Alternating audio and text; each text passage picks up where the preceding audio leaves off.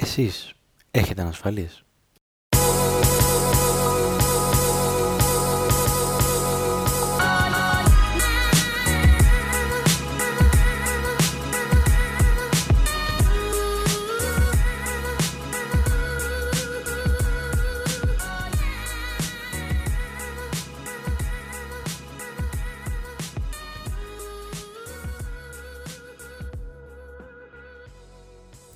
Γεια σε όλους, είμαι ο Χριστόδουλος και καλώς ήρθατε σε ακόμα ένα επεισόδιο του Creative Mind Sessions. Ελπίζω να είστε καλά, εύχομαι να είστε όλο και καλύτερα μιας και έρχεται και το καλοκαίρι μπροστά μας. Και θα ήθελα να με συγχωρήσετε για την ε, ποιότητα του ήχου μιας και ήθελα τόσο πολύ να ηχογραφήσω ένα επεισόδιο αυτή την εβδομάδα που τελικά αυτή τη στιγμή που σας μιλάω έχω υπηρεσία και βρήκα επιτέλους λίγο χρόνο για να το κάνω. Σε συνέχεια του προηγούμενου επεισοδίου όπου σας είπα ότι έγινε 28 και σας είπα όλα αυτά τα πράγματα για το ότι θέλω να κάνω πάρα πολύ κάτι μόνος μου και επίσης ε, μετά από ένα story που έκανα και ανέβασα το όνομά μου είδα το όνομά μου σε μία οδό και το ανέβασα story και πολλοί με ρωτούσατε για το όνομά μου, τη φάση ε, πήρα λοιπόν μια ευκαιρία για να σας μιλήσω για τις ανασφάλειες τις δικές μου ανασφάλειες που μου δημιουργούσε το όνομά μου και ίσως με δημ... μέχρι και τα πρώτα χρόνια της ε, ενήλικης ζωής μου, της πραγματικής ενήλικης ζωής μου. Δύο ονόματα και δεν ήξερα πραγματικά με ποιο όνομα θα πρέπει να παρουσιαστώ. Είμαι ο Χριστόδουλος Βασίλειος. Έχω δύο ονόματα.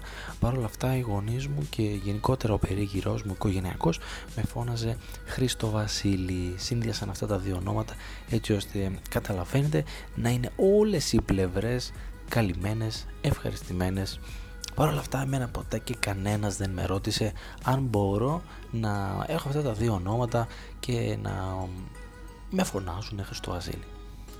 Μία ανασφάλεια λοιπόν στη ζωή μου ήταν το όνομά μου και δεν ξέρω αν θα συνεχίσει να είναι, το έχω αφήσει λίγο στην άκρη και άλλοι με φωνάζουν είτε Βασίλη και άλλοι με φωνάζουν Χριστόδουλο ε, και έχει σταματήσει να με πολύ απασχολεί αλλά ναι, για αρκετά χρόνια ήταν ένα από τα προβλήματά μου.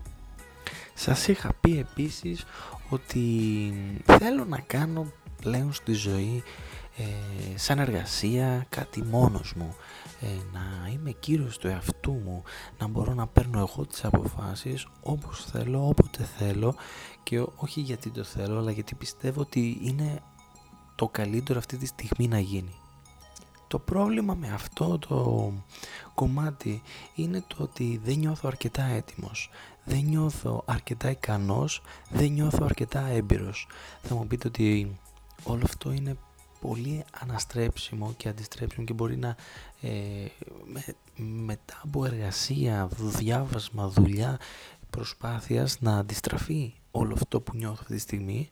Παρ' όλα αυτά, η ανασφάλεια του ότι δεν είμαι αρκετά ικανός ε, να κάνω κάτι μόνος μου, με κρατάει πίσω ουσιαστικά είναι σαν να μην έχω εμπιστοσύνη στον εαυτό μου για να κάνω το επόμενο βήμα.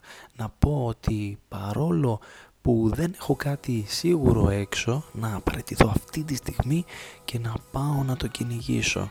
Δεν νιώθω αυτή την εμπιστοσύνη που θα έπρεπε να νιώθω και αυτή τη σιγουριά στον ίδιο μου τον εαυτό, την αυτοπεποίθηση για να πω ότι τα χτυπάω όλα τώρα κάτω και φεύγω. Όλα αυτά οδηγούν σε διστακτική συμπεριφορά. Ε, σταματάς την εξέλιξη.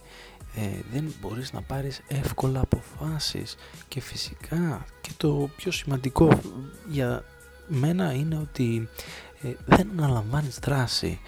Σταματάς να κάνεις πράγματα και αυτό είναι το πιο σημαντικό για το παραπάνω βήμα, για την εξέλιξη και είναι ό,τι χειρότερο.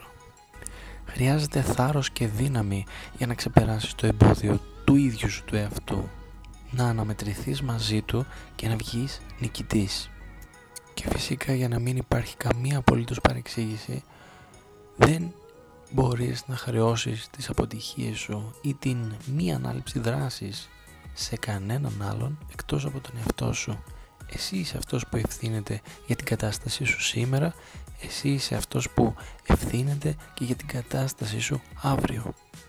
Νομίζω πως έχω ακόμα δύο-τρεις ανασφάλειες που θα μπορούσα να τις μοιραστώ μαζί σας αυτή τη στιγμή θα τις κρατήσω όμως για ένα επόμενο podcast με λίγο καλύτερο ήχο γιατί νομίζω ότι σας κούρασα. Επίσης και η φωνή μου αν την ακούτε δεν είναι και ιδιαίτερα καλή.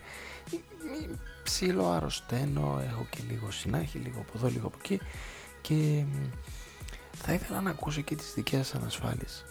Μοιραστείτε τες, έτσι γίνονται πιο ανάλαφρες. Τα προβλήματά μας ελα, ελαφραίνουν όταν μοιράζονται. Γίνονται μισά εκείνη τη στιγμή που τα μοιράζεστε. Μην τρέπεστε για τις ανασφάλειές σας. Μόνο αντιμετωπίζοντάς τες κατάματα γινόμαστε καλύτεροι άνθρωποι. Και κάθε μέρα αυτό θα πρέπει να επιδιώκουμε. Σας αγαπώ. Να είστε καλά. Μέχρι την επόμενη φορά. Σίγια.